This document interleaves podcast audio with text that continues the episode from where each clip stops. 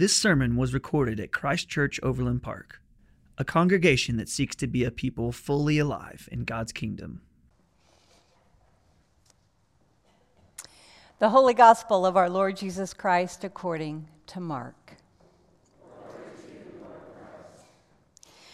When Jesus had again crossed over by boat to the other side of the lake, a large crowd gathered around him while he was by the lake.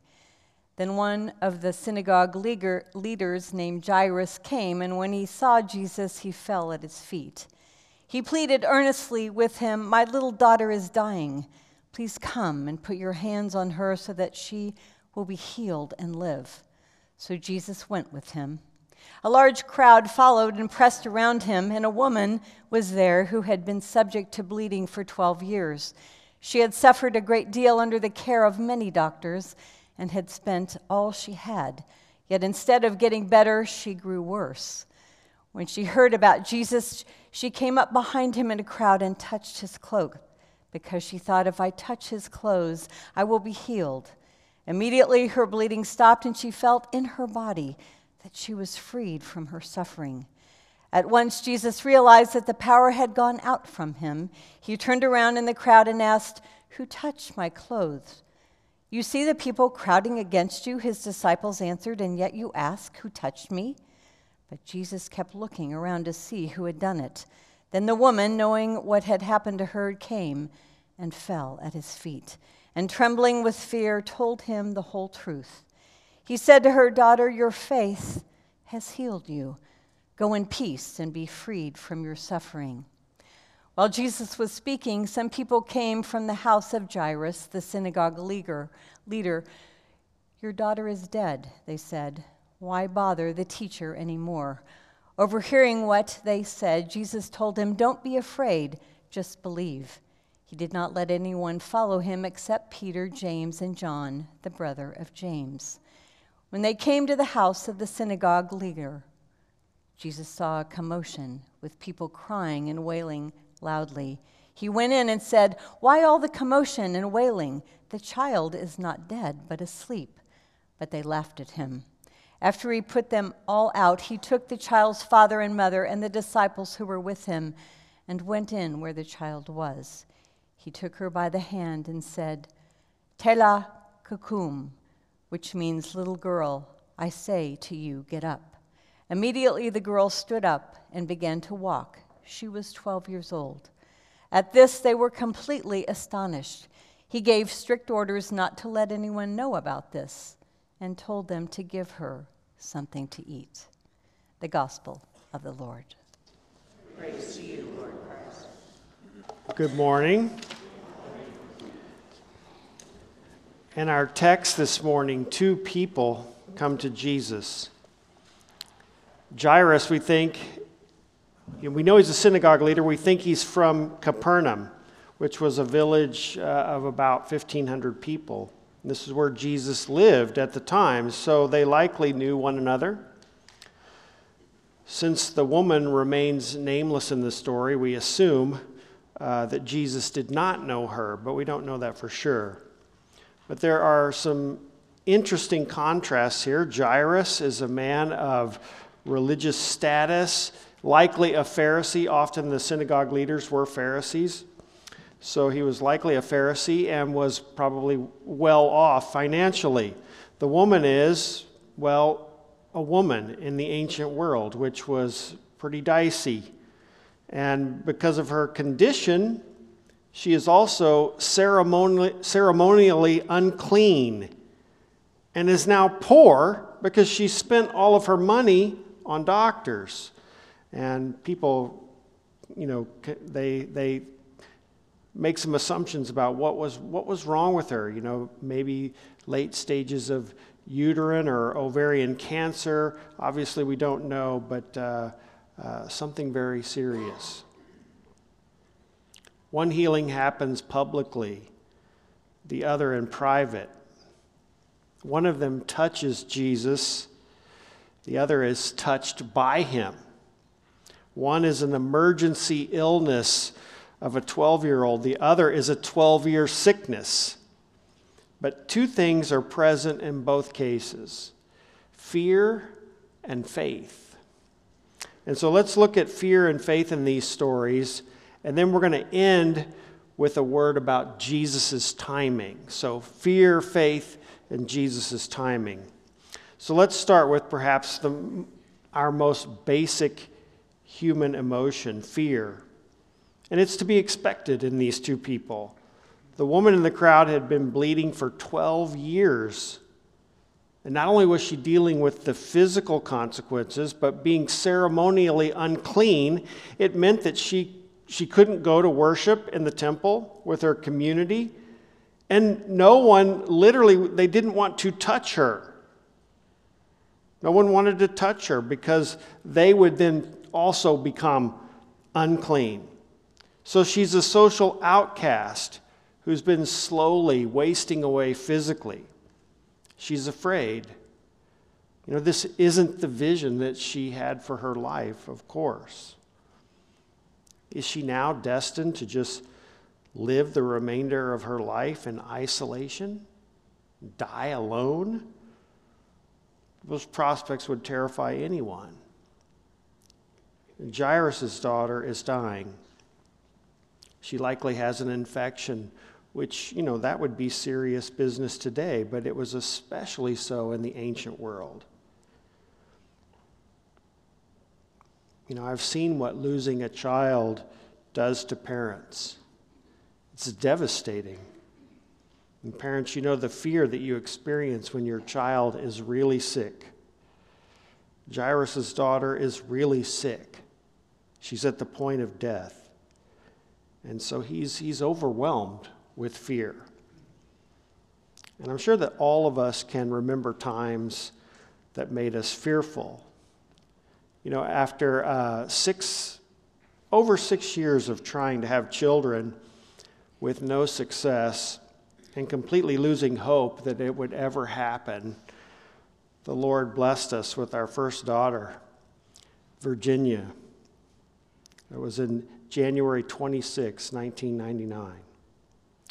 Less than a year later, Stephanie told me that she was pregnant again, and we were both just overjoyed.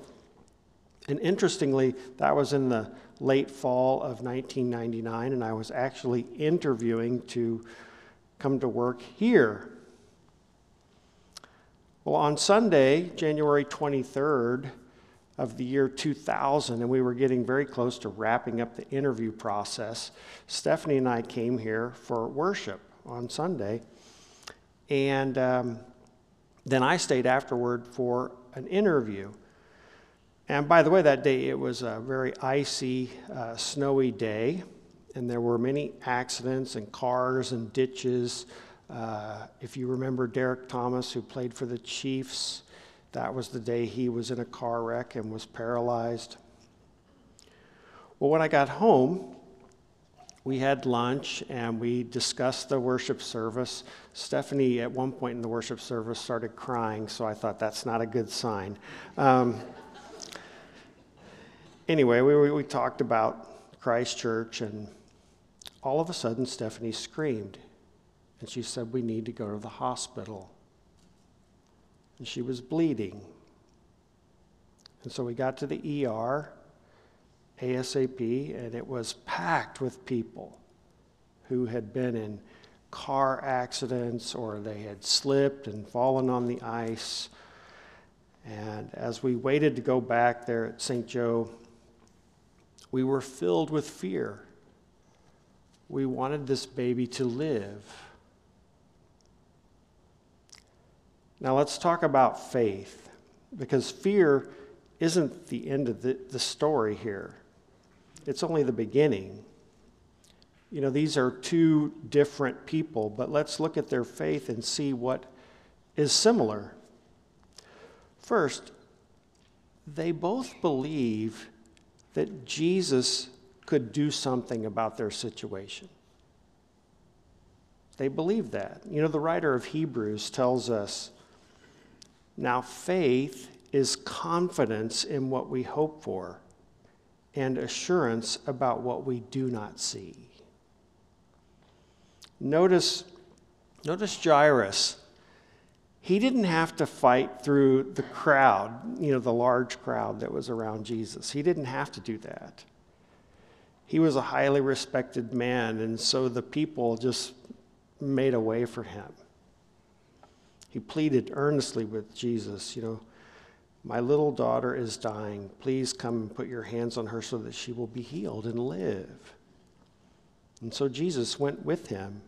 Now, in contrast, the woman, she had to fight her way through the crowd that is pressing in on Jesus. You know, by this point, if you read Mark's gospel, Jesus has healed many people, and the word has gotten out.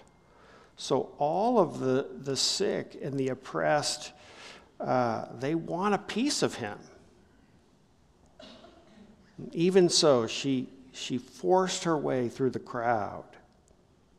When she heard about Jesus, she came up behind him in the crowd and touched his cloak because she thought, if I just touch his clothes, I will be healed. Now, we should note that the Greek word here is sozo, and it's used 108 times in the New Testament. In 88 of those times, it is translated save. So it is translated both save and heal, more often, save. So it could just as easily read, if I just touch his clothes, I will be saved. By the way, Jairus used the same term. Please come and put your hands on her so that she will be saved and live. This, I think, is very important, as we will see. Two very different people with different problems, but their fear turned to faith in Jesus. They believed that he could bring healing, he could bring salvation. The second thing we see about their faith is that it led them to take risks. It led them to take risks. You know, exercising faith isn't entirely comfortable. Remember, Jairus was a synagogue leader, and many of those were Pharisees who, generally speaking, uh, did not have the best relationship with Jesus. You know, it's good to note here that that wasn't true for all of them, as, you know, as we see in Jairus, but no doubt, throwing himself at Jesus in public wasn't likely to help him with his relationship with his peers. For the woman, the risks were even more pronounced. Again, she was a woman, and it was forbidden for a woman to publicly approach a man and to touch him. Two, she was unclean. So everyone she touched in the crowd, including Jesus, they would have perceived as being unclean. And we see that after touching Jesus, she was, she, she was still afraid. She didn't know if Jesus would approve, but she was real, willing to risk the public shame and humiliation that was inherent in the situation. You know, as we waited and were ushered back from the waiting room into this crowded and really chaotic emergency room, I can tell you it was silently, but we were begging Jesus for this child. And I, I can't tell you that I know that I was really optimistic either but we were, we were begging Jesus for this child. The child was a few weeks old, but we loved her. We wanted her to live. We didn't have to face any kind of public humiliation or anything of that sort.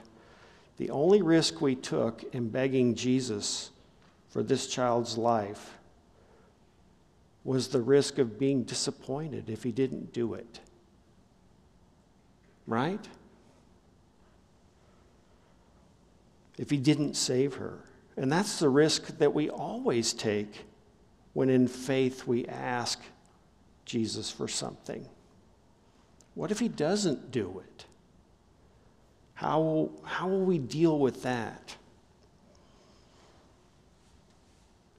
We've talked about fear and faith, and now let's end with Jesus' timing. You know, Jesus is on his way to heal Jairus' daughter, but he stops and he has a conversation with a woman who is unnamed. Jairus, he had to be beside himself. Like, what, are, what is going on? We're losing time.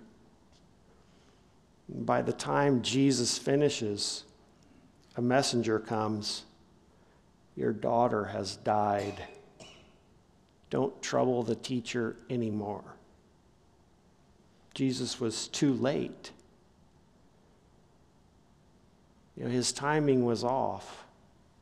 And Jairus had to be distraught. You know, the woman who had been bleeding for 12 years, she wasn't in imminent danger like that very moment of immediate death, like Jairus' daughter was. He had to be thinking, Jesus should have rushed to my house and then come back for this woman. His timing was all wrong. And of course, we don't know what Jairus was thinking, but if indeed that's what he was feeling in that moment, we'd understand. Because it's probably what we would be feeling too. You know, I love Jesus' response. It says, overhearing what they said. And that word overhearing is oftentimes translated like this ignoring what they said. It means to purposely not hear. Ignoring what they said, Jesus told him, Don't be afraid, just believe. So, in his fear, Jesus' words to Jairus, it, it helped to spark in him a little bit of faith so that he at least continued on with Jesus to the house when they get there, Jesus was ridiculed.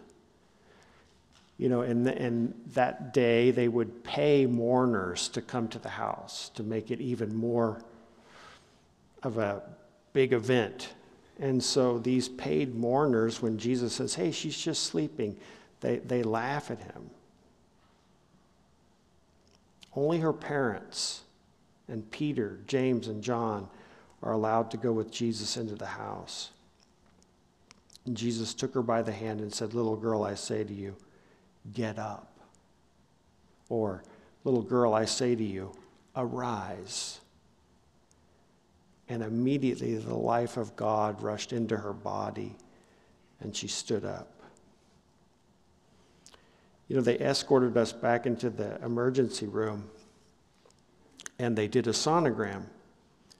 And I'm watching this screen, and the doctor points out very clearly there's the embryo, and there's that heart is not beating. Because at that point, the embryo is just like this, and the whole thing is just like either going like this or not.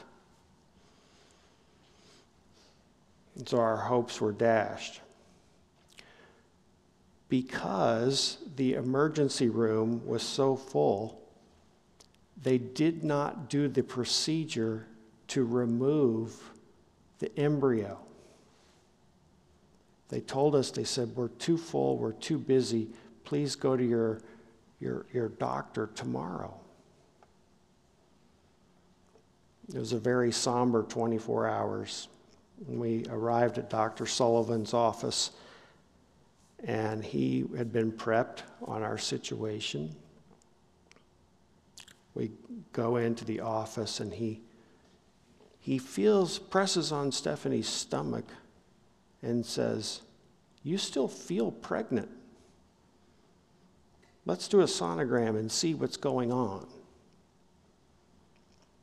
Like Jesus' words to Jairus, that gave us just a spark of faith and he did the sonogram, and immediately we see this tiny little embryo just.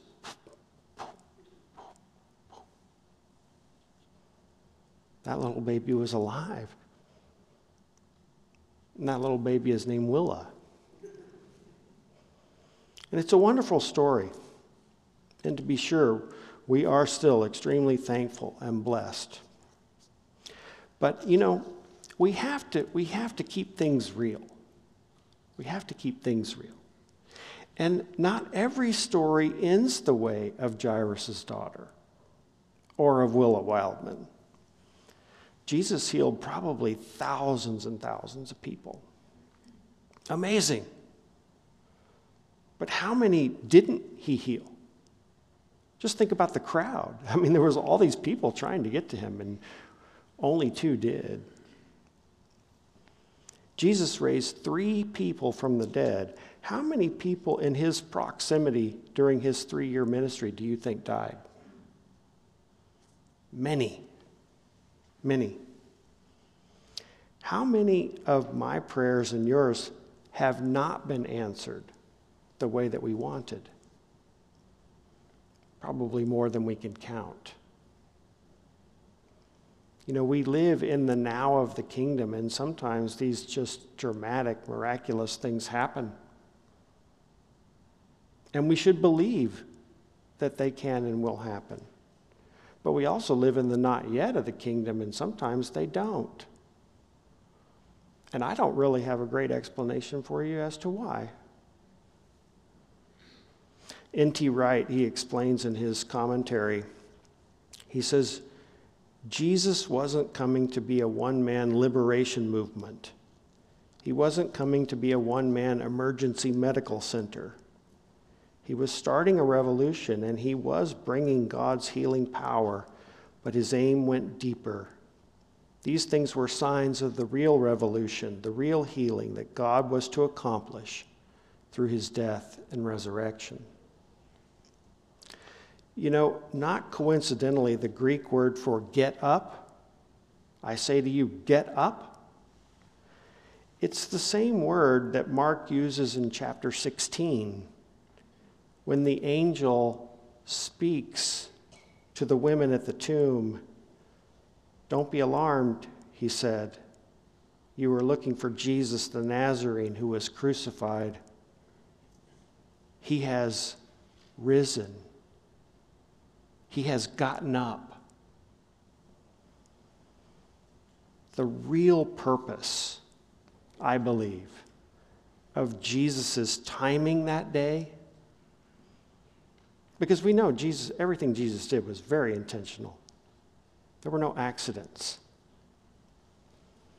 The real purpose of Jesus' timing that day was to point us to his resurrection. That is the promise of resurrection to all who put their faith in him. You know, death comes to us all, right? We know this.